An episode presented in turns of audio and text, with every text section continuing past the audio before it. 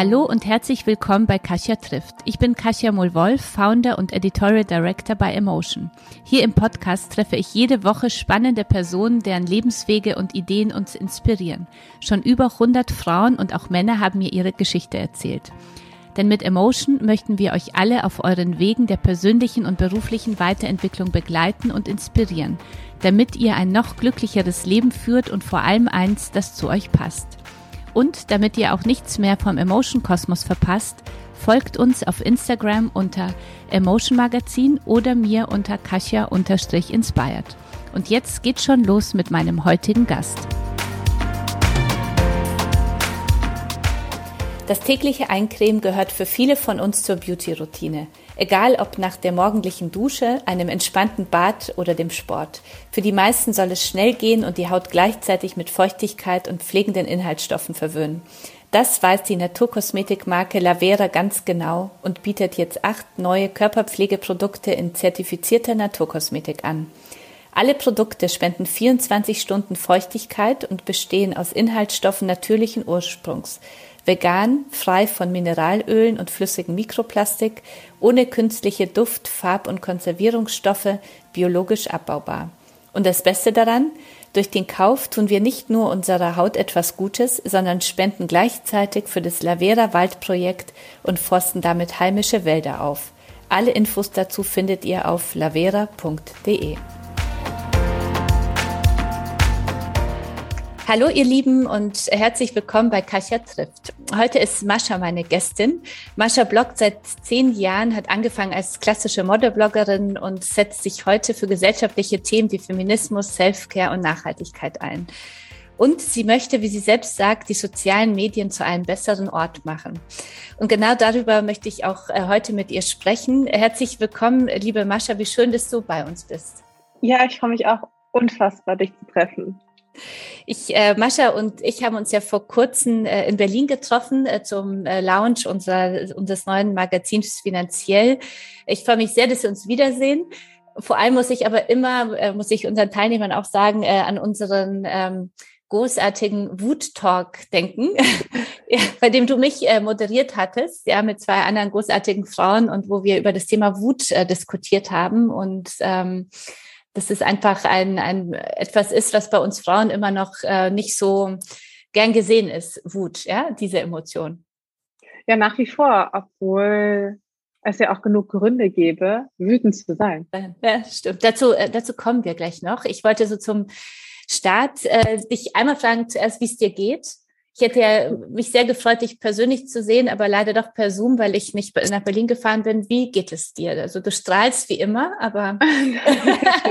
ja, dann äh, komme ich hoffentlich ganz bald mal wieder nach Hamburg. Ist ja auch eine wunderschöne Stadt, äh, die mir immer wieder Freude bereitet. Aber mir geht's mir geht's sehr, sehr gut. Wir haben ausnahmsweise mal Sonne und jetzt wird's ja auch mal ein bisschen dunkler und gemütlicher, aber deswegen sobald man die Sonne draußen ist, strahle ich auch direkt natürlich, weil ich versuche das äh, einfach möglichst aufzusaugen und ja, es zu genießen, bevor es dann ganz dunkel wird ab Januar.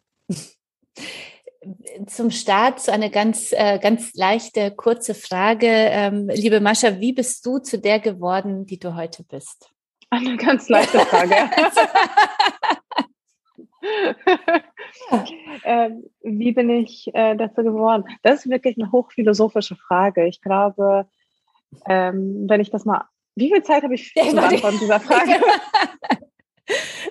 Dann äh, fang einfach an. Äh, ich werde dich nach einer Stunde werde ich dann mal stoppen, weil ich habe nur so klar, 20 okay. andere Fragen vorbereitet. Aber, aber, ich dachte so kurz zur Vorstellung. Ich meine, dich kennt wahrscheinlich jeder, der uns zuhört, aber für, für die, äh, die über äh, Emotion Print über die Anzeige kommen und so gar nicht Social Media affin sind, mhm. ähm, für die einfach nochmal äh, Mascha ein bisschen vorgestellt. Ja, was war so dein Weg? Welche Dinge haben dich geprägt und dahin gebracht, wo du heute bist? Ich bin ja, ich bin in der ehemaligen UdSR ähm, geboren worden, bin sehr früh nach Deutschland gekommen. Und was mich in erster Linie deswegen auch zum Teil sicherlich auch prägt, ist halt, dass ich auch kulturell immer so ein bisschen, äh, ja, so zwischen den Stühlen stehe und mich nicht entscheiden kann. Und ebenfalls äh, auch oftmals bei meinem Content äh, vielseitig interessiert bin, viel Interessen habe, viele Einflüsse ja auch bekomme und mich da auch nicht festlegen kann. Ich kann mich nicht mal als Modebloggerin mehr bezeichnen, weil ich ja auch viel politischen und gesellschaftlichen Content mache. Und das, glaube ich, zieht sich so ein bisschen durch mein Leben. Ich sage auch immer, ich bin, ich bin keine Expertin. Es gibt keinen Bereich, wo ich hundertprozentige Expertin bin. Ich bin aber eine Generalistin. Ich verstehe mich, glaube ich, in jedem Feld ein bisschen und du kannst mich, das meinte auch gestern eine Freundin zu mir, du wirklich, das ist erstaunlich, man kann dich überall reinschmeißen, du findest, du findest überall Freunde und du kommst immer zurecht. Mhm. Und ich glaube, so bin ich auch die geworden, die ich bin, indem ich mich immer wieder weiterentwickelt habe, indem ich immer wieder mich einlese in neue, interessante Dinge, indem ich einfach auch für Themen brenne. Wortwörtlich einfach dafür, ja, komplett brenne. Mhm. Ähm, mich da einlese und mich da, und mich da so vertiefe und dann springe ich rüber zum nächsten Thema. Und das zieht sich durch meinen Weg. Gab es denn so eine, einen bestimmten oder besonderen Wendepunkt in deinem Leben, wo du sagst, äh, da habe ich jetzt äh, eine Entscheidung getroffen und die hat mich sehr, sehr geprägt? Es gab äh, unfassbar viele mhm. ähm, solcher Momente. Ich kann dir gar nicht unbedingt so den einen Moment nennen. Sicherlich war es unter anderem natürlich den Blog zu starten. Damit hat alles angefangen für mich, ähm, weil das für mich auch so der Moment war, wo ich festgestellt habe, da gibt es etwas, darin bin ich scheinbar gut und darin kann ich auch erfolgreich sein. Mhm. Und das macht mir auch Spaß. Und das war sicherlich ein Wendepunkt. Das war, ich meine, nicht nur im, im, im, Sinne meiner Karriere, sondern halt wirklich auch im Sinne meiner persönlichen Entwicklung und meiner persönlichen Beziehung zu mir selbst. Mhm. Und ja, auf diesem Weg dann von da an gab es dann halt ganz, ganz viele Momente. Ähm, sicherlich auch Momente, wie beispielsweise dann zu sagen, okay, dann ist vielleicht Bloggen ist nicht mehr das allerangesagteste Medium, also der Blog an sich.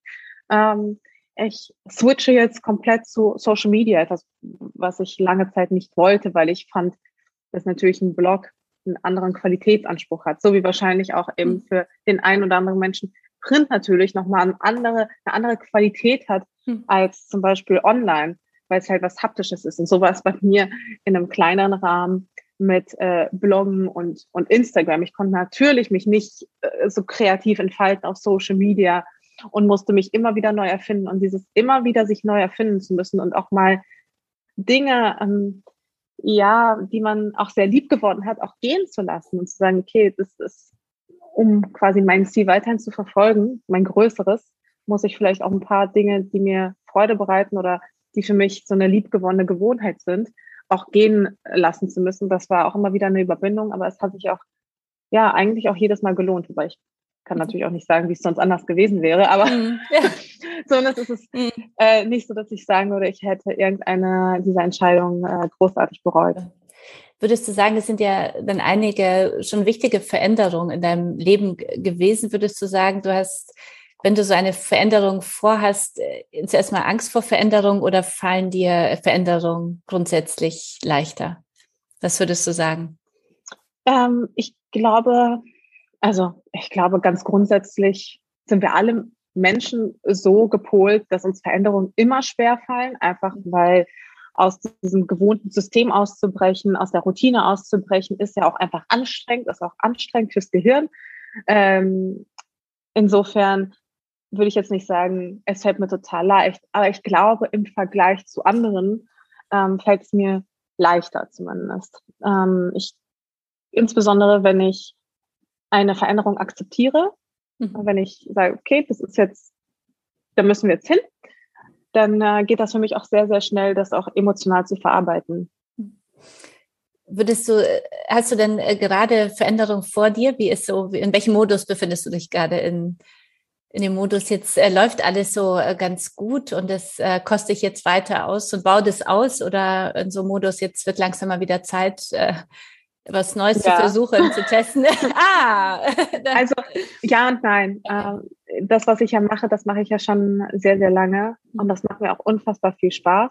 Aber ich bin tatsächlich in einem Modus der größeren Veränderungen. Also ich glaube aber, so eine ganz große Veränderung, die passiert ja nur, wenn man immer wieder kleine Dinge verändert. Und insbesondere so die letzten zwei Jahre ähm, hat sich bei mir sehr, sehr viel verändert. Sicherlich auch durch die äußeren Umstände, aber die äußeren Umstände waren auch für mich ja so ein bisschen der Wegbereiter dafür, dass ich gesagt habe, okay, jetzt kann ich noch weitere Veränderungen anstreben. Jetzt habe ich auch vielleicht mal die Zeit, auch mal nachzudenken, wo, was will ich eigentlich, wo, wohin will ich eigentlich? Und ähm, oftmals sind wir ja auch in so einem Hamsterrad gefangen, mhm. zumindest ging es mir so, dass ich oft gar nicht weiter darüber nachgedacht habe, ob das, was ich mache, ob mir das wirklich noch Spaß macht, ob das wirklich sich noch richtig anfühlt, sondern ich habe halt einfach gemacht mhm. Und hatte gar nicht so viel Zeit zu reflektieren. Und mit der Zeit des Reflektierens kamen natürlich immer weitere kleine Veränderungen. Und ich würde sagen, ich befinde mich einfach gerade in einem wahnsinnig großen Prozess, wo ich immer wieder denke, okay, jetzt, jetzt habe ich es bald und dann stelle ich fest, oh, da ist ja noch ein wahnsinnig großes Feld, was sich mir gerade eröffnet, wo ich eigentlich auch noch mal rein möchte. Und es ist wirklich, also der Prozess der Veränderung, ähm, ich merke die ganze Zeit, dass ich immer wieder neue Dinge finde, die ich eigentlich noch mal verändern möchte. Und jetzt mhm. gerade ähm, habe ich mich tatsächlich auch fast ein bisschen zurückgezogen. Ähm, das ist auch so gewollt und geplant, weil ich gerade eher in einer persönlichen Veränderung auch drin stecke. Ich versuche jetzt nicht nur meinen beruflichen Weg auch so ein bisschen zu verändern, meinen Content zu verändern, sondern wirklich mich als mich als Person zu verändern klingt ein bisschen. Das klingt ja. Das klingt nicht, äh, klingt jetzt nicht so, klingt groß und gewaltig mhm. äh, und klingt aber auch ein bisschen gezwungen. Das soll es natürlich nicht sein, aber ich arbeite gerade sehr, sehr viel an mir, an meinem Mindset, an ähm, ja, an mir einfach als Mensch. Mhm. Ähm, und das ist deutlich aufwendiger, als ich, als ich gedacht habe. Würdest du sagen, dass jetzt gerade die Zeit dafür ist, über sich selbst nachzudenken, so nach zwei Jahren Corona und äh, dieser langen Phase, in der wir so auf uns selbst zurückgeworfen äh, worden sind? Absolut. Ich glaube, es geht auch vielen so. Und ich glaube, das merkt man auch, dass Menschen auch Lust haben, sich tief gehen, damit Themen zu beschäftigen. Sei es, äh, seien es gesellschaftliche Themen, ähm, seien es auch persönliche Themen, dass man mal hinterfragt, okay, wer bin ich eigentlich? was macht mir Spaß? Was macht mir Freude? Was macht mich glücklich? Ähm, wir haben ja, oder wir leben ja nach wie vor wirklich in einer Gesellschaft, die ja wirklich viel von uns auch abverlangt, insbesondere von uns Frauen. Und die Möglichkeit oder auch vielleicht wirklich die letzten zwei Jahre als, als auch als Chance zu sehen, kurz anzuhalten und mhm. zu überlegen, wohin möchte ich eigentlich am Ende des Tages? Ähm, wo möchte ich eigentlich hin und wer will ich auch in Zukunft sein? Und auch ähm, die Möglichkeit zu haben, ganz ehrlich mit sich selbst zu sein und zu reflektieren und auch vielleicht festzustellen, dass das, was man gemacht hat und das, wer man war und wie man sich auch vielleicht anderen Menschen gegenüber verhalten hat, vielleicht auch nicht immer so wahnsinnig toll war, ähm, kann zuweilen natürlich auch ein schmerzhafter Prozess sein. Ähm, das war zumindest für mich auch so eine Einsicht, weil natürlich von sich selbst, man geht irgendwo hin, man denkt so, naja, ich habe mich ja super verhalten. Mhm. Ähm, und dann im Nachhinein stellt man fest, ich war vielleicht verletzend, ich war vielleicht, ähm, ich, ich war vielleicht nicht empathisch genug. Ich mhm. ähm, habe vielleicht Dinge gesagt, die falsch angekommen sind, die vielleicht auch nicht so gemeint waren, aber nichtsdestotrotz entschuldigt es ja nicht, dass es bei anderen vielleicht eben zu, äh, zu Schmerz eben geführt hat. Und da hinzukommen und zu sagen, okay, ich versuche jetzt in Zukunft immer in meiner Liebe zu sein und immer versuchen, ähm, ja, auch wirklich, auch gedanklich bewusster zu denken, achtsamer zu sein, achtsamer mhm. mit mir zu sein, mit der Umwelt und auch mit den Menschen um mich herum. Ähm, das ist natürlich eine Mammutaufgabe, die ich mir jetzt auch gestellt habe, wo aber auch genau, glaube ich, die richtige Zeit war und ähm, worauf ich wahrscheinlich auch nicht gekommen wäre, wenn ich nicht gespürt hätte, dass das auch vielleicht auch teilweise der aktuelle Zeitgeist ist. Vielleicht mhm. auch ganz, ganz viele gerade ähm, am selben Punkt stehen mit mir zusammen. Und das ist ja natürlich das Schöne, wenn man so eine Community hat. Man macht sowas dann nicht alleine durch, sondern ähm, es fühlt sich an wie ein großes Community-Projekt. Projekt. Schön. Äh, eine Frage dazu äh, noch, äh, Thema Veränderung. Also wenn wir uns verändern, dann wie spürst du, welche Veränderung passt jetzt wirklich so zu mir? Ja, was, ähm, wie findet man das heraus? Ich glaube, viele Zuhörerinnen und Zuhörer äh, kenne auch so das Thema, ah, also irgendwie durstet es mich nach Veränderung und ich habe viele Optionen, aber welche ist jetzt so wirklich äh, die richtige für mich? Also was, was kannst du da unseren Zuhörern und Zuhörern mitgeben? Das klingt jetzt wahrscheinlich total basic, aber ich glaube, wir haben verlernt, auf unseren Bauch zu hören. Hm. Ich glaube, ähm, die Ansprüche an uns sind ja auch so dermaßen gewachsen und sind so hoch. Also die Ansprüche, die von außen gestellt werden, aber auch mhm. natürlich die, die wir selbst an uns stellen, dass wir einfach verlernt haben, auf unseren Bauch zu hören, auf unser Gefühl. Normalerweise, wenn ich eine Entscheidung aus dem Bauch heraus treffe, wirklich in mich reinhöre. Mein Bauch hat, hat mich nie zu einer falschen Entscheidung geführt. Es war mhm. eigentlich immer, immer gut, auf meine Impulse zu hören. Und ähm, ich glaube, da müssen wir wieder hin. Und das ist aber Arbeit. Und das hm. darf man auch nicht unterschätzen. Da braucht es auch einfach viel Ruhe und auch ein bisschen Nachdenken und auch eben, was ich meinte, halt so dieses achtsame einfach sein. Mhm. Ähm, ich glaube, wenn wir wirklich Veränderungen wollen, dann müssen wir, oder wenn wir nicht wissen, wohin wir wollen, dann müssen wir uns die Zeit auch für uns nehmen, bewusst nehmen und andere Dinge, die ebenfalls alle wichtig sind, beiseite schieben und sagen, okay, das ist jetzt meine Zeit und ich lerne jetzt, mich mit mir selbst auseinanderzusetzen, um überhaupt rauszufinden, was will ich denn überhaupt? Und oftmals ist es ja dann auch so, dass das, was man denkt, was man möchte, dass es eigentlich einen auch nicht wirklich glücklich macht, weil man denkt, man möchte etwas, aber eigentlich wird man eher fremdgesteuert von dem, was andere von einem erwarten oder sagen, hey, darin bist du doch total gut. Man denkt sich, ja, stimmt, daran bin ich total gut, das macht mir auch Spaß, aber, aber ist es mhm. wirklich das, was du, was du wirklich, wirklich willst, sondern mhm. frag dich doch einfach, was möchtest du? Und wenn du es nicht sofort weißt, dann, dann sollte man sich kleinere Fragen stellen. Was willst du auf gar keinen Fall zum Beispiel? Mhm. Oder ähm, was liebst du besonders? Oder welche Ungerechtigkeit erträgst du auf gar keinen Fall? Und ich glaube, indem man sich so ein bisschen dann, vielleicht ist die Frage, was möchte ich? Vielleicht ist die einfach viel zu groß. Vielleicht muss man mhm. sich dann kleinere Fragen raussuchen, speziellere Fragen, nischigere Fragen, ähm, um dann eben zu diesem großen Ganzen zu kommen. Mhm. Gab es denn in deinem Prozess einen, einen Aha-Moment, wo du gesagt hast, hey, das ähm, hätte ich jetzt gar nicht gedacht von mir, den du mit uns teilen möchtest und musst? Jetzt. Ich habe eigentlich die ganze Zeit so Aha-Momente, aber ich glaube, einer dieser Aha-Momente war auch tatsächlich, mich viel mehr auch mit meiner, ähm, mit meiner eigenen, vielleicht auch Spiritualität auseinanderzusetzen. Mhm. Weil ich, also so werde ich auch wahrgenommen und so ähm, möchte ich ja auch gerne wahrgenommen werden. Und so habe ich mich auch jahrelang auch immer selbst äh, empfunden als eine sehr ähm, ja, logische Person, die zwar auch gut ihre Emotionen beschreiben kann, aber eben auch deswegen, weil ich auch eine Distanz zu ihnen aufbauen kann, die von meinem Verstand herrührt.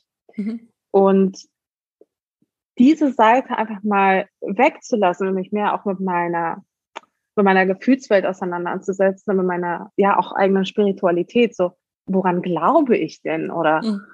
und sich auch nicht irgendwie dafür zu schämen und dafür auch einzustehen. Das war zum Beispiel für mich ein wahnsinnig großer Schritt. Mhm. Würdest du sagen, dass unsere Wurzeln, wir kommen ja beide äh, aus dem Ostblock, ja, so also aus Osten eher. Würdest du sagen, dass äh, das auch ein bisschen mit deinen Wurzeln zu tun hat? Ich glaube auch, es gibt so einen gewissen kulturellen Background, der mhm. sicherlich auch immer eine Rolle spielt. Also ähm, was ist zum Beispiel in Ordnung in der Kultur und was ist eben nicht in Ordnung. Mhm. Und, ähm, eben lauter zu sein, ist, glaube ich, in der osteuropäischen Kultur ist mehr okay mhm. als beispielsweise in der deutschen Kultur, wo ähm, ja eher Zurückhaltung mhm. ähm, höher ähm, angesehen ist und äh, Bescheidenheit natürlich mhm. und korrekt sein. Korrektheit, ja, wichtig. Ähm, das sind ja alles äh, Faktoren, die sicherlich im Osten eine untergeordnetere Rolle spielen, die sicherlich mhm. auch, auch anerkannt sind, aber ähm, ja trotzdem von Faktor nicht, nicht so relevant sind, wo eben tatsächlich auch andere, äh, andere, andere Einflüsse ähm, stärker sind. Und ich glaube, deswegen ist es auch mehr okay, ähm, seine impulsive Seite, die sicherlich auch jede Frau und jeder Mann auch hat und in mhm. sich trägt, ähm, auch rauszulassen und offen auszuleben. Aber ganz grundsätzlich würde ich sagen, also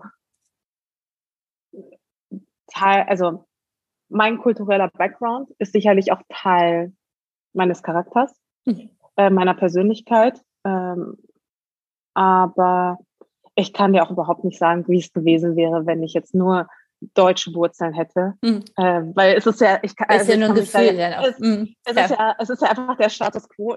Mhm. ja. Ich kenne ja nichts anderes.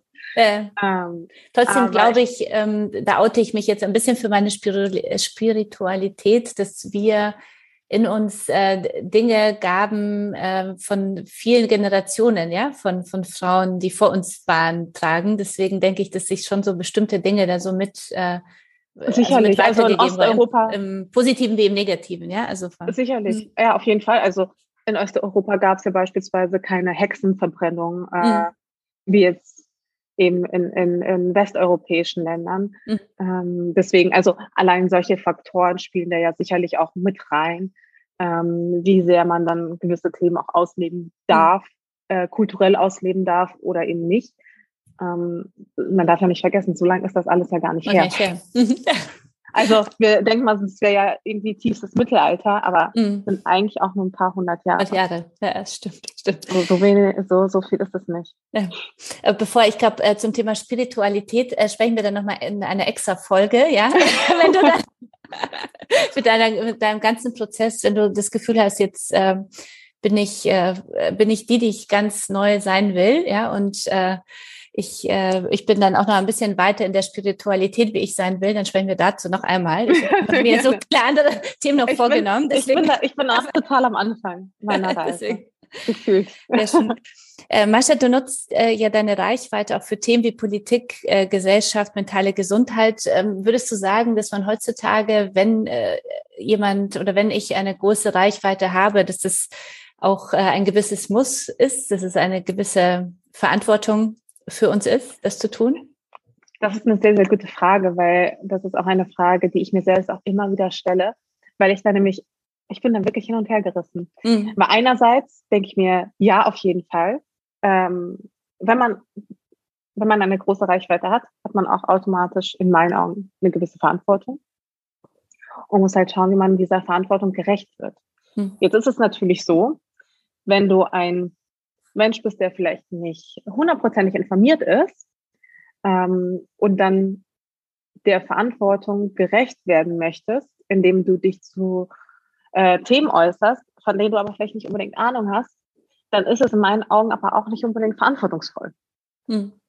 Deswegen ähm, würde ich mir an sich auf jeden Fall wünschen, dass mehr auch Influencerinnen sich positionieren würden, politisch positionieren würden, gesellschaftlich positionieren würden.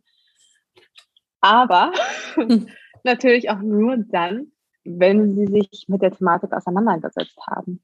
Hm. Und wenn sie ähm, ja möglicherweise sogar auch einen persönlichen Bezug dazu haben. Aber das also nicht hm. unbedingt. Aber wäre natürlich noch schöner.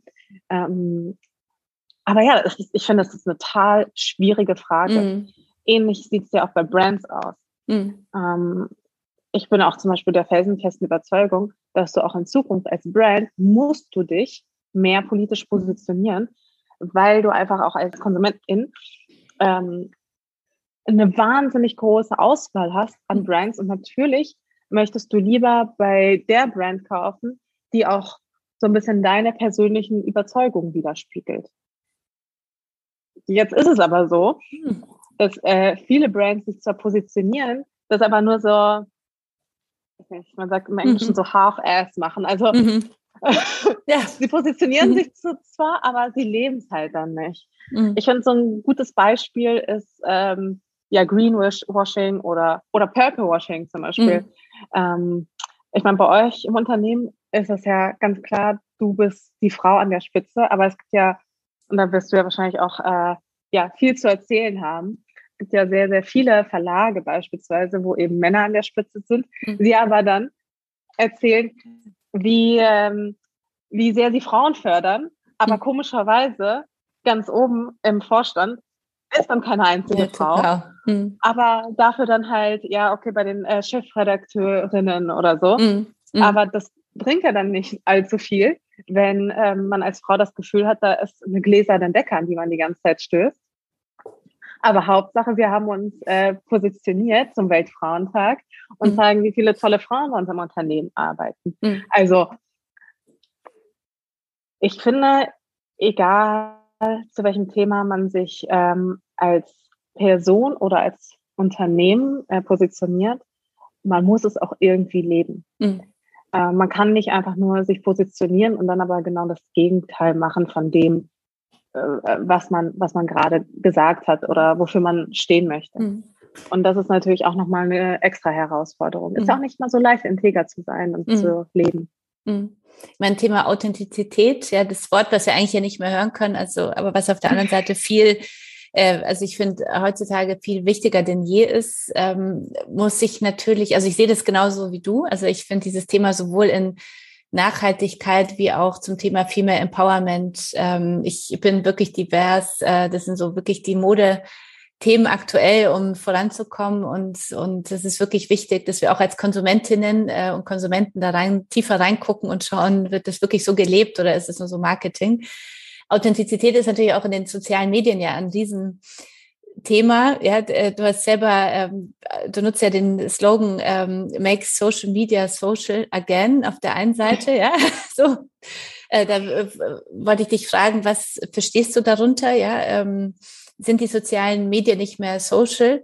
Und auf der anderen Seite noch davor kurz äh, die Frage, sind sie wirklich, werden sie authentischer oder ist es auch nur das, nur eine Blase? Weil es ja schon so ein kleinen Trend gibt, wo immer mehr äh, auch große Influencer sagen, ich zeige mich jetzt wirklich echt und ohne Filter und wie es wirklich bei mir ist, ja, dann, dann denke ich, ähm, ist ganz interessant, wenn das jetzt wirklich so eine neue Entscheidung ist, ja, dass, dass ich jetzt äh, damit ab jetzt anfange oder dass ich vielleicht einen zweiten Account habe, auf dem ich mich total echt zeige. Und dann habe ich aber diesen großen Account, auf dem ich dann die Marken verkaufe und so. Ja, das, also ich bin da wirklich, ich finde das ein ganz spannender Zeit, Zeitpunkt gerade. Ähm, Authentizität ja. und Social Media. Was sagst du dazu?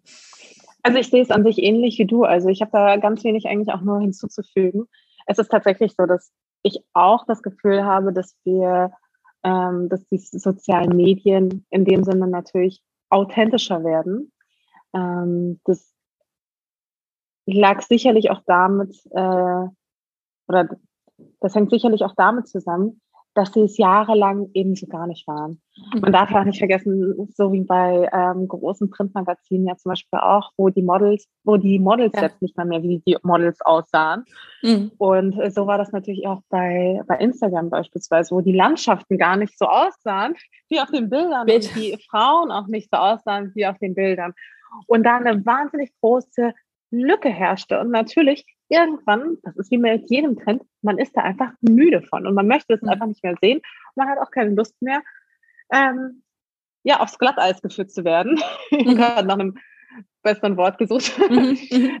und ähm, ich glaube, das ist halt ein wesentlicher Faktor dafür, dass auch solche Themen, die ähm, ja echter erscheinen, auch so gut ankommen gerade. Und das darf man halt nicht unterschätzen viele machen das ja auch, weil es halt eben sehr viele Likes und sehr viele Klicks dafür gibt. Hm. Und zum einen ähm, sind viele halt wirklich auch authentischer geworden. Also viele zeigen sich weniger retuschiert oder zeigen sich, ähm, ja, einfach, also sind viel zugänglicher.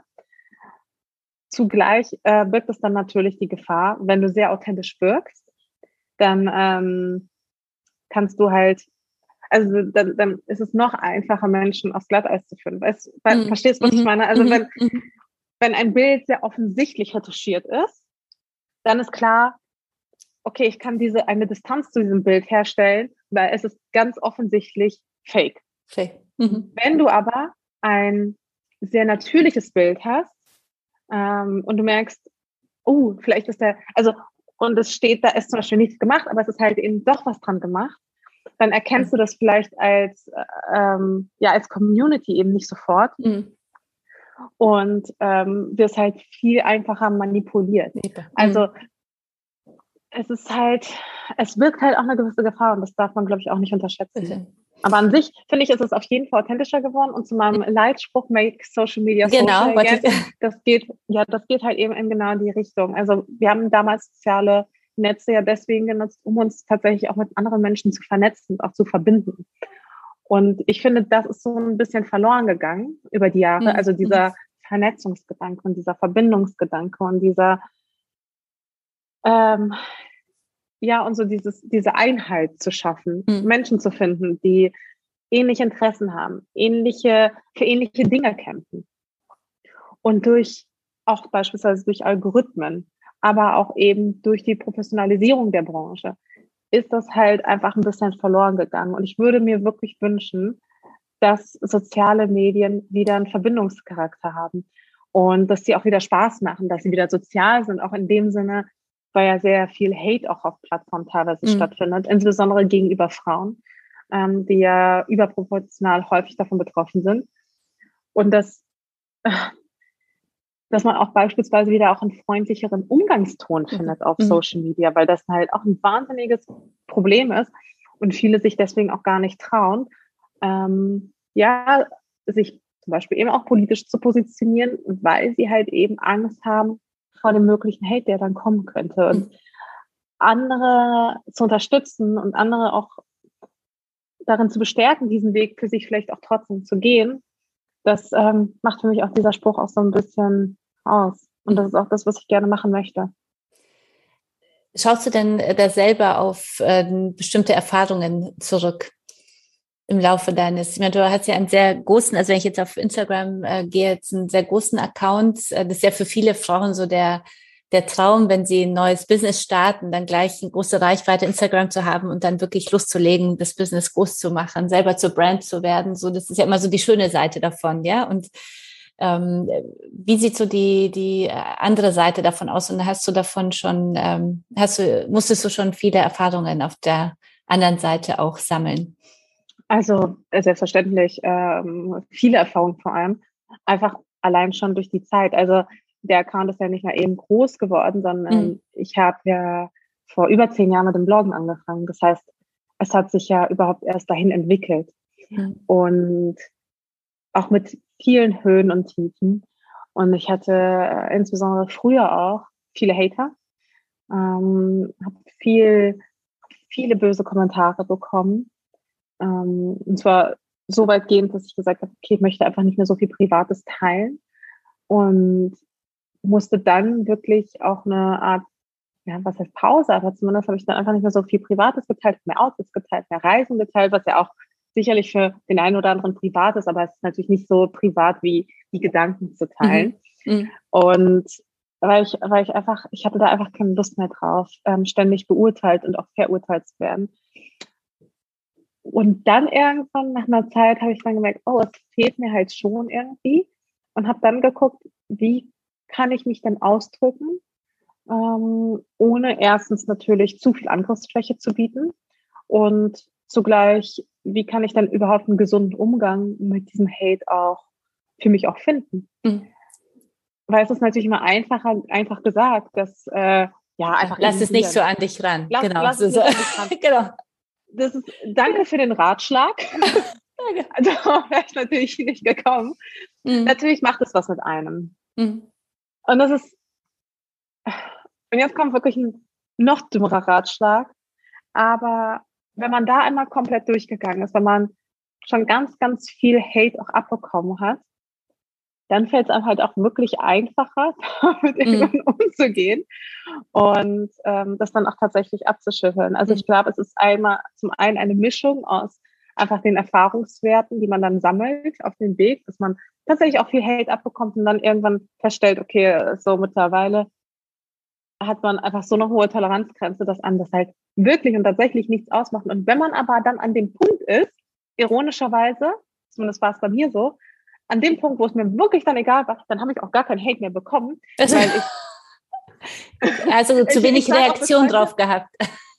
Nein, es, also zu, zu wenig Negatives. Es ist so, mhm. ich, ich äußere mich ja sehr, sehr viel, aber mittlerweile ist meine Community auch so spitz, mhm. dass ich gar nicht das Gefühl habe, dass ich irgendwelche Menschen, die ähm, ja meinen Standpunkt eben nicht teilen, auch gar nicht mehr so groß erreiche. Und selbst wenn, dann lese ich mir halt, dann schreiben die mir vielleicht so einen Roman, warum ich äh, komplett falsch liege. Und dann lese ich mir das so kurz durch. Mehr als für ein, ja, danke für dein Feedback, reicht dann bei mir meistens auch nicht. Und denen mhm. ist das dann auch zu doof, mir jedes Mal so einen Roman zu schreiben.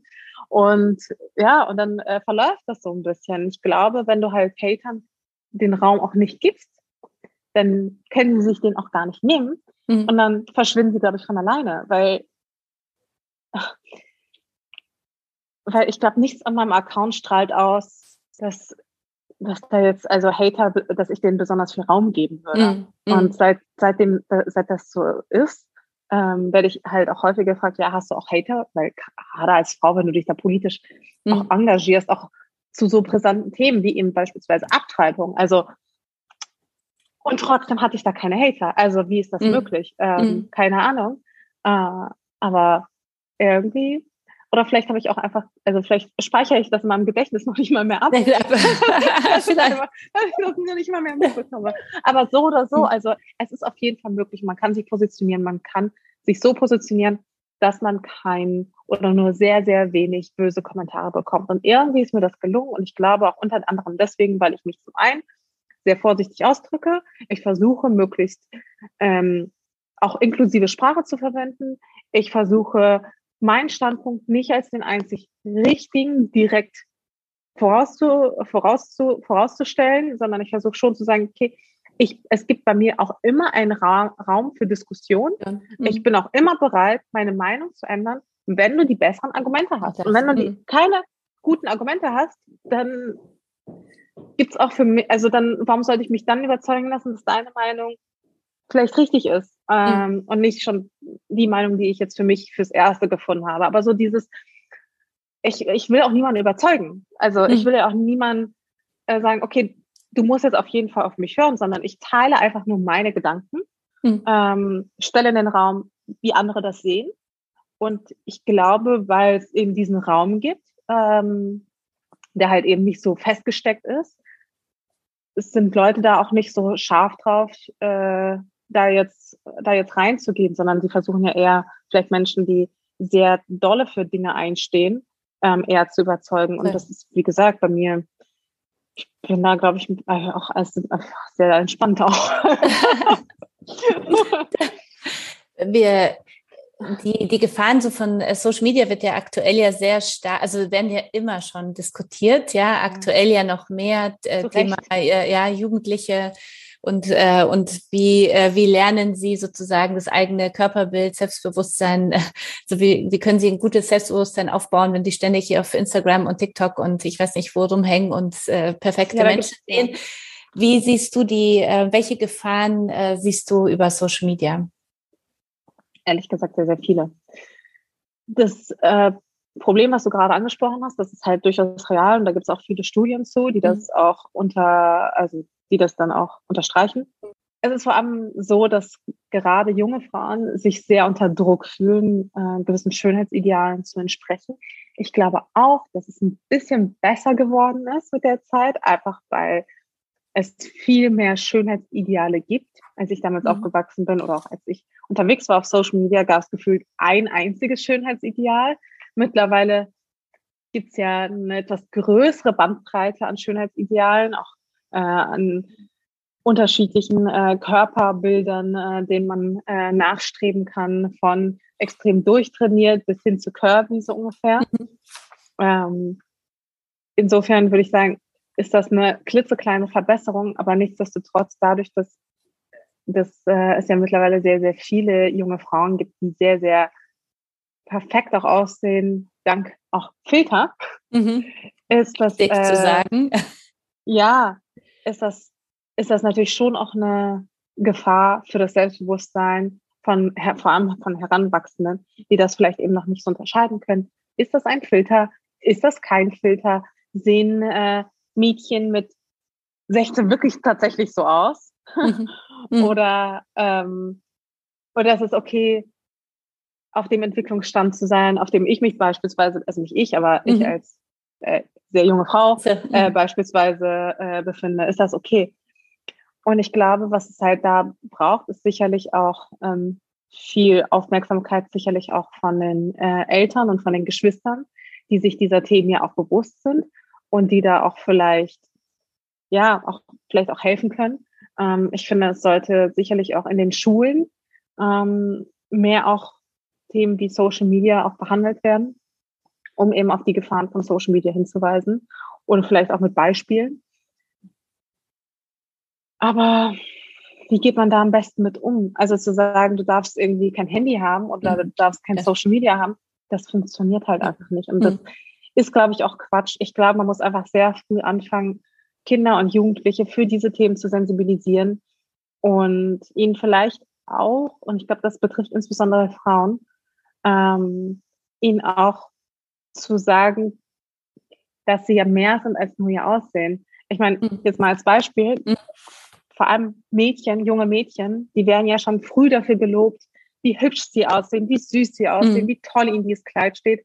Das passiert ja bei Jungs nicht. Also mhm. passiert ja ganz, ganz selten, dass man zu einem Jungen sagt, oh, du bist aber hübsch, hör mal. Mhm. Ist ja eher so, dass man, dass man sie ja eher für die Dinge lobt, die sie ja dann tun. Mhm. Dass sie mhm. irgendwie besonders toll Fußball spielen können oder sonst irgendwas ganz besonders toll machen.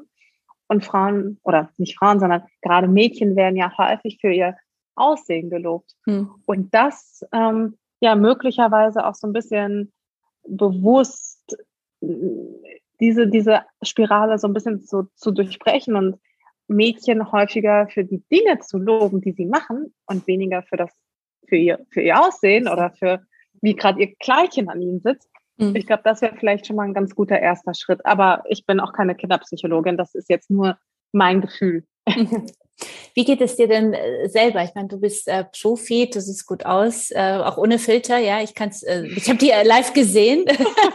also, ist ja auch die die äh, und es ist finde ich wirklich über auch, auch die Ausstrahlung. Ja, ich finde die die die ja so viel äh, macht. Es äh, ist ja leider ein Podcast und kein Videocast, aber man kann dir dir äh, auf den Kanälen folgen. Aber wie geht es dir selber? Ich meine, du surfst. Ähm, äh, durch, äh, durch Instagram siehst die anderen, äh, schüchtern dich noch andere Frauen mal ein oder, oder hast du gleich immer deinen analytischen Blick, ähm, Filter, kein Filter, ich kenne sie aus in echt. Äh, wie, wie geht's dir damit? Also, weil ich glaube, das ist der Punkt, also den ich auch selber kenne, obwohl ich alles weiß, ja, so. Und trotzdem gibt's die Momente, wo ich in den Spiegel gucke und dachte, okay, heute kein Spiegeltag und ich gehe dann auf Instagram und denke, Wahnsinn, ja. Und, und so das der Klassiker ist ja Kinder und äh, super Mann und äh, super ordentliches High-End-Wohnzimmer, ja, und der Hund ist frisiert, also das ist so wie alles perfekt, ja, und ähm, äh, ja, und dann tut es natürlich auch mit mir was, bis dann irgendwann der, äh, der Kopf anspringt und sagt, ähm,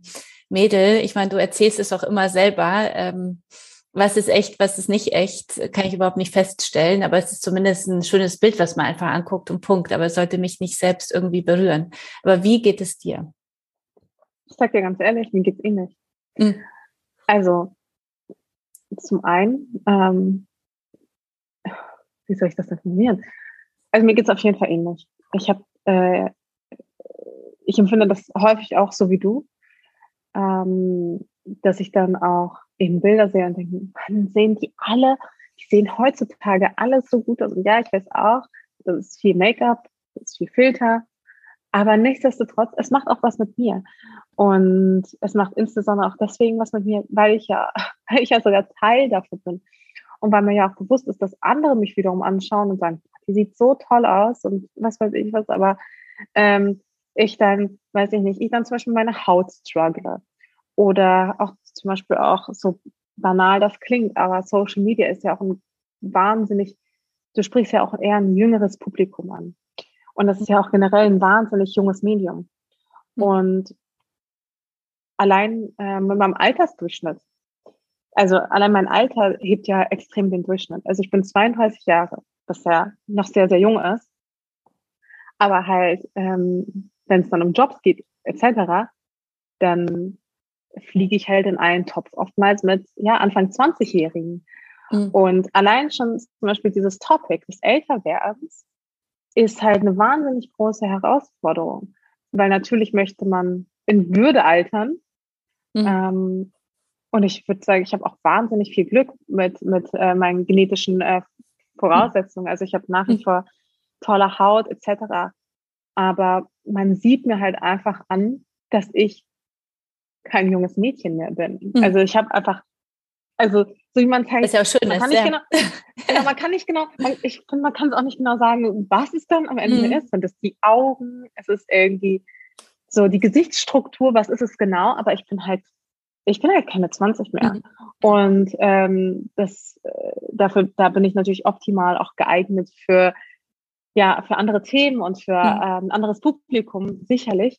Aber wenn es dann um gewisse Themen geht, wie zum Beispiel ja, Engagement oder sowas, dann ist es ja vollkommen klar, dass ich da nicht mithalten kann mit äh, jemandem, der ein sehr junges Publikum beispielsweise anspricht, ähm, die noch so viel mehr engagen und viel mehr irgendwie ja Fan sind. Ähm, und das ist, ich sage dir ganz ehrlich, das ist halt manchmal für mich echt, äh, echt ein Struggle, weil zum einen denke ich mir, ja, ich bin total glücklich, dass ich so eine wahnsinnig gut ausgebildete, wahnsinnig tolle Zielgruppe habe, die ähm, ja so alt ist wie ich oder teilweise noch älter, aber natürlich haben sie keine Zeit, natürlich sind die auch keine richtigen so Fangirls oder sowas, sondern mhm. sind halt einfach Frauen, die stehen im Leben und die haben halt auch einen Job und ein Leben und Kinder äh, möglicherweise. Und die haben jetzt auch nicht irgendwie den ganzen Tag Zeit, mit irgendwelchen Herzchen und das Bild zu schreiben. Natürlich mhm. nicht. Ähm, aber das ist halt natürlich schwierig, wenn du dann von außen auch verglichen wirst. Mhm. mhm. Und wie gesagt, also so Topics wie eben älter werden oder auch äh, die Figur ist ja auch äh, etwas, was je älter man wird, desto schwieriger wird mhm. es. Ja, ähm, habe ich heute bei der Gymnastik gedacht. Also meine Freundin lacht sich immer schief, dass ich Gymnastik sage beim, wie sagt man, Workout ja. per App. Ja, so, klar, aber. Mh. Mm. Ja, und du, du, du mhm. siehst es halt. Du siehst es mhm. der Haut an, du merkst es. Äh, du merkst auch manchmal, dass du halt längere Recovery-Zeiten brauchst oder sonst irgendwas. Also natürlich, das macht sich alles bemerkbar und das ist halt alles nicht mehr so äh, ist manchmal nicht mehr ganz so smooth wie, wie früher mal. Mhm. also, und natürlich, also die Übung, die äh, ne, jetzt beispielsweise meine äh, bekannte Pamela Reif macht, äh, so mal eben locker aus dem, aus dem Handgelenk, das äh, werde ich wahrscheinlich auch mit sehr, sehr, sehr viel Training nicht mehr hinkriegen. Mhm. Und das ist auch okay, aber ähm, deswegen ist eigentlich ist es ja umso wichtiger, sich durch noch mehr zu definieren als nur sein Aussehen. Und mhm glaube mir, also da spreche ich wirklich aus ganz, ganz, ganz, ganz viel Erfahrung, weil bei mir eben, wie ich aussah, ähm, hat wirklich mein Einkommen gesichert und war wirklich so das, woran ich gemessen wurde. Und das ist für mich auch immer noch ein wahnsinnig weiter und schwerer und steiniger Weg, Menschen dazu zu bringen, nicht mehr nur auf mein Aussehen zu schauen, sondern auch auf das, was ich sage, was ich schreibe, ähm, was ich auch bin. Mhm. Und ja, da das äh, lässt sich auch nicht immer so einfach vereinbaren. Und da gebe ich mich auch manchmal dem hin, dass ich dann sage, ja, okay, also es wäre so vieles, es wäre wirklich alles so viel einfacher, wenn ich nicht versuchen würde, ähm, ja, einen gewissen intellektuellen Anspruch auch zu haben.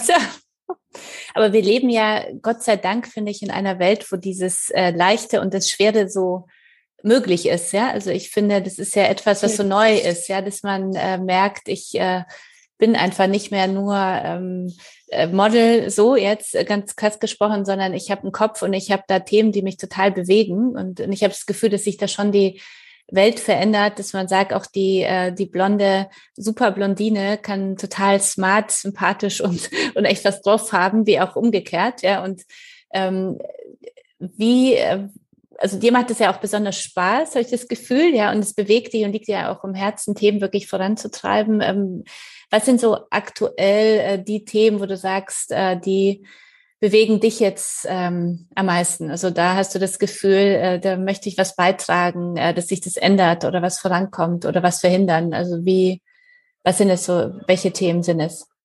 Also vor allem aktuell sind es halt, sag mal, vermeintliche, ja, gesellschaftliche Frauenthemen.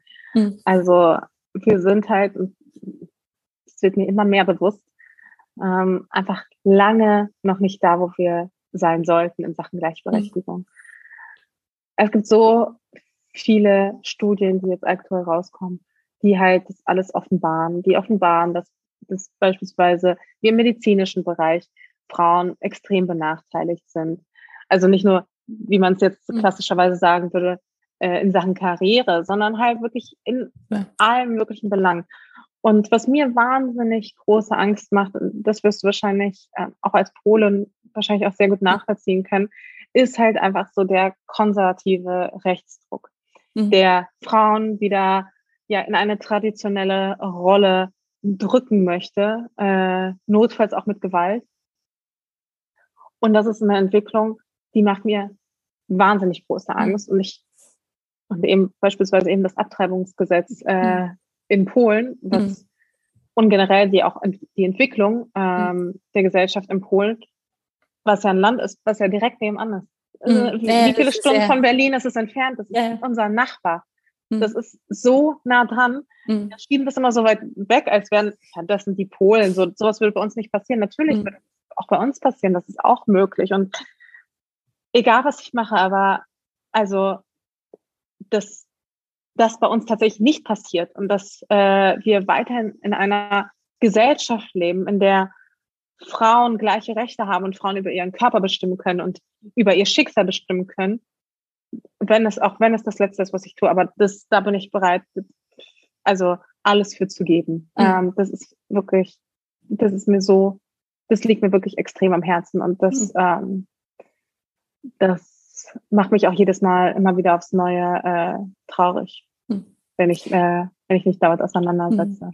Ich finde die Entwicklung in, in Polen, also meine Familie kommt jetzt zum Wochenende gerade, meine Tante aus mhm. Polen und, und ich weiß schon, was wir da wild diskutieren werden, ja, weil meine Familie ähm, jetzt äh, total äh, auch bei der letzten Wahl und jede Chance jetzt nutzt, äh, da aktiv zu werden und gegen die aktuelle Regierung äh, vorzugehen. Aber sie haben am Anfang das nicht verhindert, weil sie nicht zur Wahl gegangen sind damals. Ja, also sie haben gedacht, der, das wird schon nicht kommen und die PIS, die kommt dann nicht an die Macht und es geht schon und äh, muss ich nicht hingehen. Ja, das muss ich mich nicht kümmern. Und, und das finde ich wirklich so, dass äh, auch das, was mich so sehr ähm, sehr bewegt, also in der Heimat, aus der wir sind ja geflohen aus dem Kommunismus, um in die Freiheit zu gehen. Und, und dann hat sich ja, wahnsinnig viel getan, ähm, also mit Unterstützung auch der Kirche in Polen, äh, dass es zur Demokratie gekommen ist. Und jetzt ist diese Veränderung in, wieder zurück so schnell und wir sind so die Nachbarn nebenan und denken, das kann doch nicht sein, weil wie du sagst, wir sind ja paar Stunden entfernt und, und da sieht man, wie das äh, Land in allen möglichen Bereichen einfach wieder zurück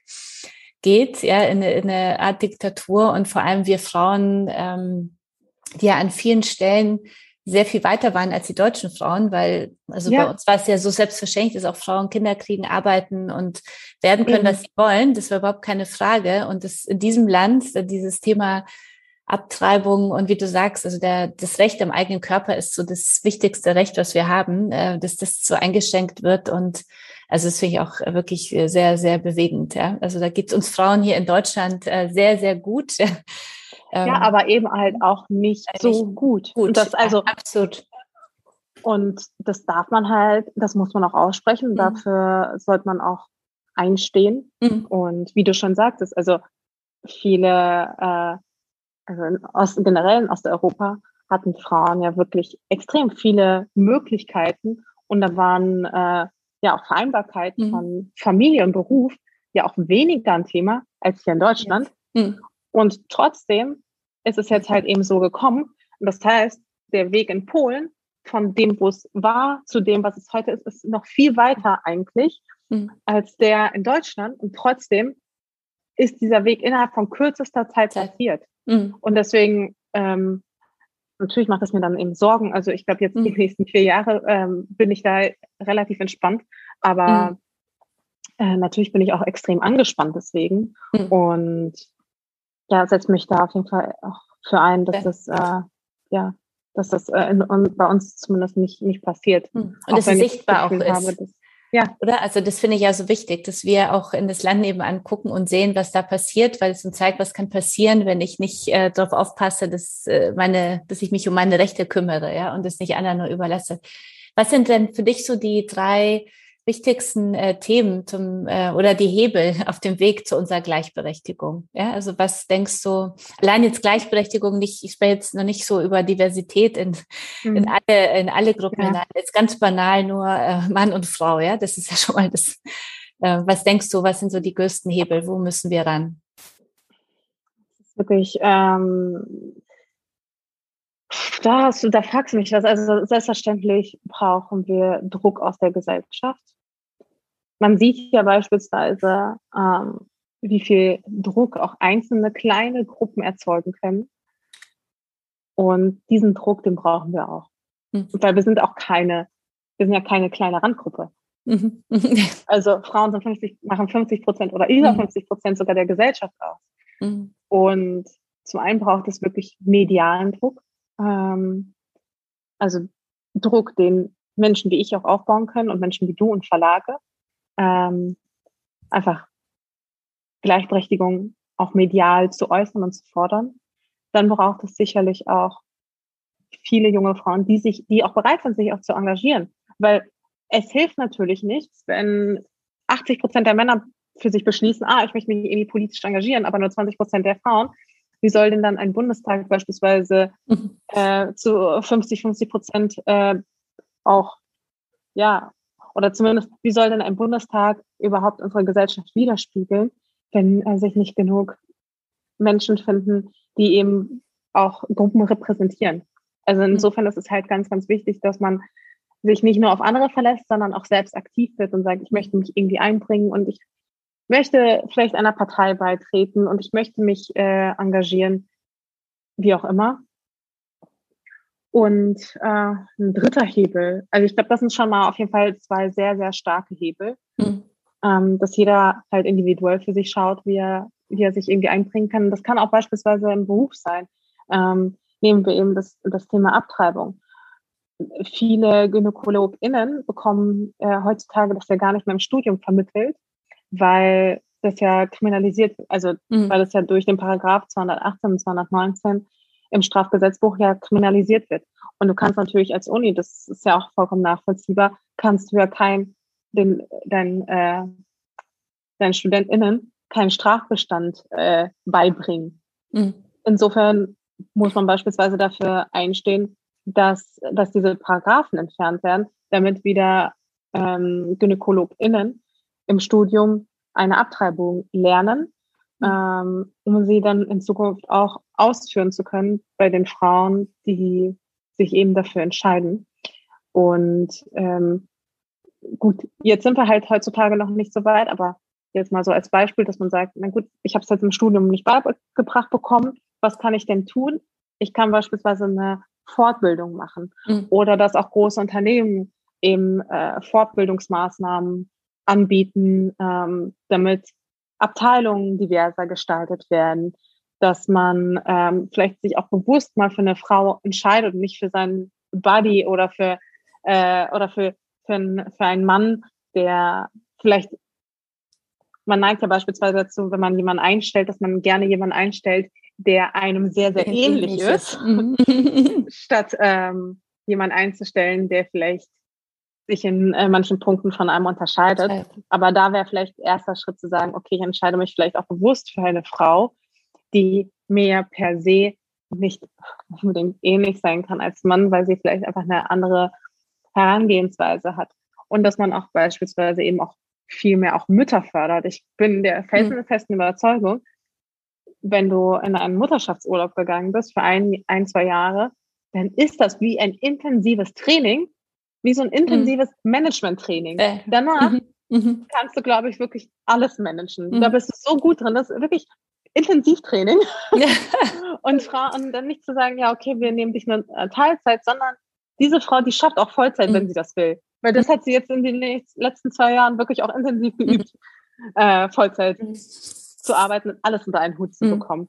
Und ich glaube, ähm, da sollte es auf jeden Fall auch von, vom, sowohl vom Gesetzgeber als auch ähm, von Arbeitgeberseite ähm, sicherlich auch mehr Möglichkeiten geben, mehr Spielraum geben. Ja, ich hoffe, das waren jetzt so drei, drei Faktoren, gute. die Sehr gut, an denen wir schon arbeiten können hier danach. Ja, können sich jeder mal fragen, wo, wo bin ich gerade äh, bei diesen, äh, an diesen Themen. Ähm, ich würde da noch hinzufügen, dass wir trotzdem auch für Frauen uns äh, sehr bewusst werden müssen, was wir alles so in uns tragen. Ja, also wenn du sagst, so Mutter, ähm, Elternzeit ist ja auch so Trainingscenter, das würde ich total unterstreichen. Ja, ich würde auch unterstreichen, jede von uns muss sich selber auch entscheiden, wie lange sie diese Elternzeit nehmen will. Ja, das ist ja in Polen gab's das gar nicht lange. Also ich weiß gar nicht, ich glaube sechs Wochen danach oder so. Da war es total normal, dass man ins Büro geht oder man hat familiär das alles gelöst. Ähm, hier ist ja so, so eine Regel eher halbes Jahr, ein Jahr und, und alles mhm. andere wird sofort bewertet. Ja, also ich finde, da müssen wir auch schon mal wegkommen. Aber ich ja. habe auch von diesem Punkt, ähm, ich habe wahnsinnig viel gelernt, was du vorhin erzählt hast und ich stehe auch dazu. Ja, also ich, ich sage, ich kann's und ich gehe in äh, Vollzeit, wenn ich will oder in Teilzeit oder was auch immer, weil ich da ganz schön was drauf habe. In der Zeit äh, habe ich ganz schön viel gelernt und ich glaube, da sollten wir auch wirklich weniger so auf unsere Defizite schauen, als auf das, was wir alles so können Absolut. und drauf haben. Also das wünsche ich uns Frauen mehr. Also dieses Selbstbewusstsein äh, aus uns. Und auch den Support von anderen. Support von anderen, genau. Thema Solidarität unter Frauen jetzt. Und ich gucke auf die Zeit noch so paar Minuten. Ja. also, aber Solidarität unter Frauen ist es etwas, was, wo du sagst, ähm, das habe ich immer schon gespürt, ja, das äh, habe ich, ähm, deswegen lebe ich das auch oder ist es etwas, äh, was dir gefehlt hat und wo du gesagt hast, es muss größer werden und äh, deswegen bist du da sehr stark drin? Ich sagte, wie es ist, also das habe ich früher auch nicht gelebt. Hm. Das habe ich weder früher gelebt noch früher selbst ähm, okay. hm. bekommen. Ähm, und ich glaube, weil ich da selber so einen Mangel daran hatte, habe ich das für ganz normal erachtet, äh, selbst dieses Ellbogenprinzip zu fahren. Ähm, wo ich mir im Nachhinein denke, das war so ein Quatsch, ne? Mhm. Das hätte ich nie, das hat mich gestresst, das hat andere gestresst, das hat eigentlich kein Mensch gebraucht. Und ich glaube, ich wäre genauso weit mindestens gekommen, äh, wenn ich mehr auf Support gesetzt hätte. Und gut, heute bin ich klüger, hoffe ich. Und ähm, deswegen möchte ich das ja auch deswegen ist mir das halt eben auch so wichtig, weil ich das selber bei mir auch als Fehler gesehen habe oder auch immer noch, also weil ich das für mich als Fehler erkannt habe und äh, mich dahingehend auch unbedingt bessern wollte und glaube ich auch hoffentlich gebessert habe. und ich glaube, was und ich glaube, das ist nicht mal meine Schuld, weißt du, was ich meine? Mhm. Also ich glaube, es wird uns einfach von außen mhm. so eingetrichtert, weil es halt eben, ich glaube, Caroline Kebekus hatte da so eine mhm. wahnsinnig äh, spannende Parodie oder so einen wahnsinnig spannenden, äh, zumindest Post gehabt, ähm, wo sie das auch nochmal erläutert hat, weil es halt immer nur diese eine Frau an der Spitze gibt, weil es mhm. nie mehr Platz gibt als, als für diese eine einzige Frau. Mhm. Und dadurch natürlich eine Konkurrenzsituation geschaffen wird, die vielleicht gar nicht nötig wäre, wenn es einfach mehr Frauen gäbe und mehr Frauen sich auch untereinander ähm, unterstützen würden. Und weil es aber immer nur diese eine einzige Frau gibt, ist ja auch klar, dass, dass man dann äh, versucht, ähm, ja, diesen einen einzigen Platz zu bekommen. Mhm. Unter den vielen Männern. Mhm. Ähm, und ich glaube, das ist auch etwas, da müssen wir wirklich als Gesellschaft von wegkommen und da müssen wir auch schauen. Deswegen meine ich, es ist so wichtig, dass viel mehr Frauen sichtbar sind, sowohl in der Politik als auch in hohen Positionen damit es einfach nicht mehr dieses, damit wir uns auch einfach supporten können, mhm. ohne uns, ohne das Gefühl zu haben, wenn wir jemand, einer anderen Frau was geben, dass wir uns selbst was dabei nehmen. Und das ist, das sollte nämlich nicht sein. Und das ist falsch. Und das ist auch nicht die Gesellschaft, in der ich auch persönlich leben möchte. Und deswegen mhm. ähm, fange ich da natürlich auch bei mir an, da mhm. direkt was zu ändern. Mhm.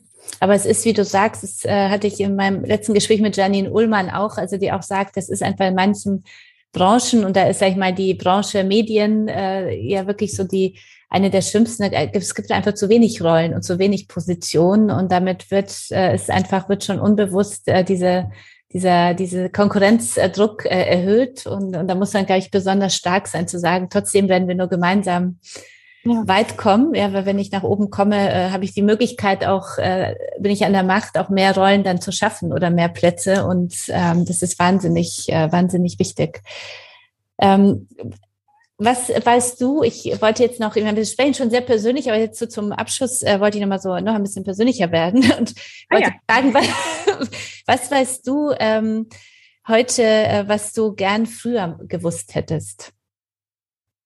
Ich glaube, ich hätte mir gerne früher die Angst genommen. Ich hatte früher so viel Angst vor der Zukunft. Ich hatte so hm. viel Angst, dass ich, weiß ich nicht, dass ich, dass ich es irgendwie nicht schaffen würde, dass ich, ähm, ja, dass, dass ich unglücklich werden würde, auch wenn ich mir ganz viel Mühe geben würde. Mhm. Und dass ich, äh, ich hatte einfach Angst, in eine, in eine Rolle zu fallen, die, die mir nicht taugt. Und ich glaube, was ich gerne früher verinnerlicht hätte, wäre einfach die Tatsache, dass ich mein Leben wirklich in der Hand habe. Mhm. Und dass niemand sonst über mein Leben bestimmen kann, außer ich. Und dass ich die Schöpferin bin meines eigenen Lebens und meiner Zukunft. Und ja, hm. das, ich glaube, das hätte ich gerne früher gewusst. vielen Dank, äh, vielen Dank fürs Teilen.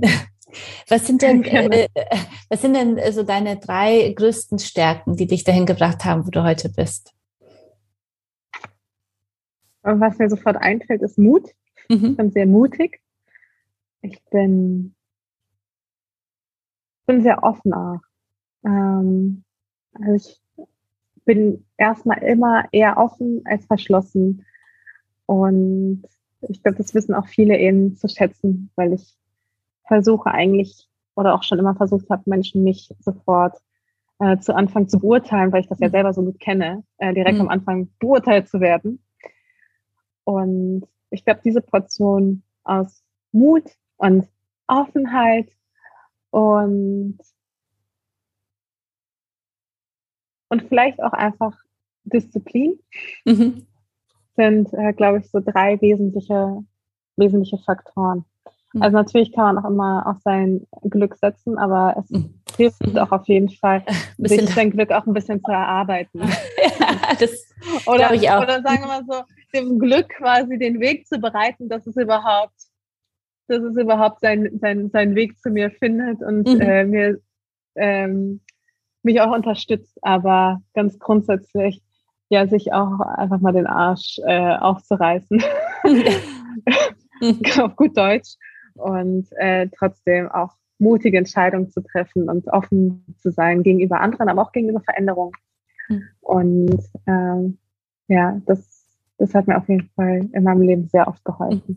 Hattest du denn auf dem Weg äh, Role Models oder, oder Menschen, die sich sehr inspiriert haben, wo du sagst, äh, die hat mich jetzt sehr oder er hat mich da sehr geprägt oder hat eine wichtige Lebensphase begleitet? Ähm, ja, eher weniger.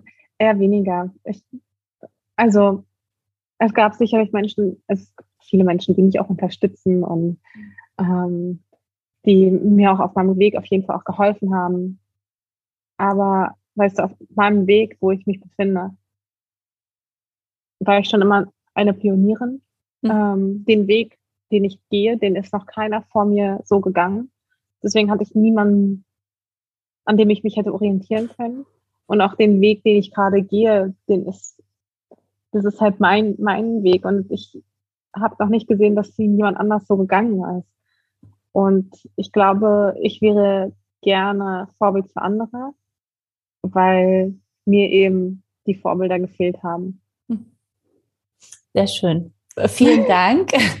Jetzt, äh, du hast es ja vorhin eigentlich schon so ent, ähm, beantwortet, die, wenn ich dich äh, nochmal frage, was würdest du heute deinem 18-jährigen Ich gerne heute mit auf den Weg geben?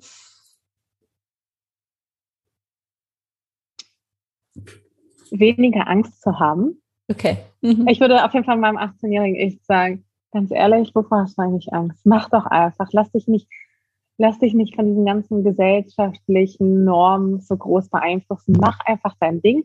Und ganz ehrlich, es ist auch vollkommen okay, wenn es auch mal nicht funktioniert. Mhm.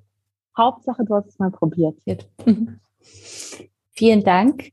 Vielen Dank, äh, liebe Marsha, für das tolle Gespräch. Ähm, so zum, dir zum Ende kannst du noch äh, mit uns ein, wenn du eins hast, ein Lebensmotto teilen oder noch äh, uns allen etwas mitgeben, was dir besonders du meinst, liegt. also, du meinst außer Make Social Media Social again. So, genau, irgendwas, was dir ähm, oder ein Glaubenssatz, der dich vielleicht gerade jetzt sehr durchs Leben trägt. Ähm, kein, kein richtiger Glaubenssatz, aber ähm, es ist wirklich eher so, sei achtsam mit dir, sei achtsam mit deinen Gedanken. Ähm, egal, ob du es laut aussprichst oder, oder leise denkst. Gute Gedanken ziehen gute Dinge an.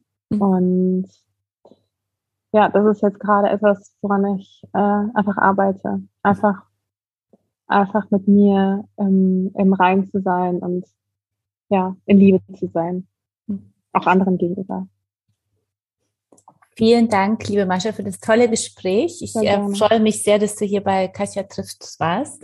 Ich freue mich es auf ist eine Ehre, dass ich bei dir sein durfte. Wirklich.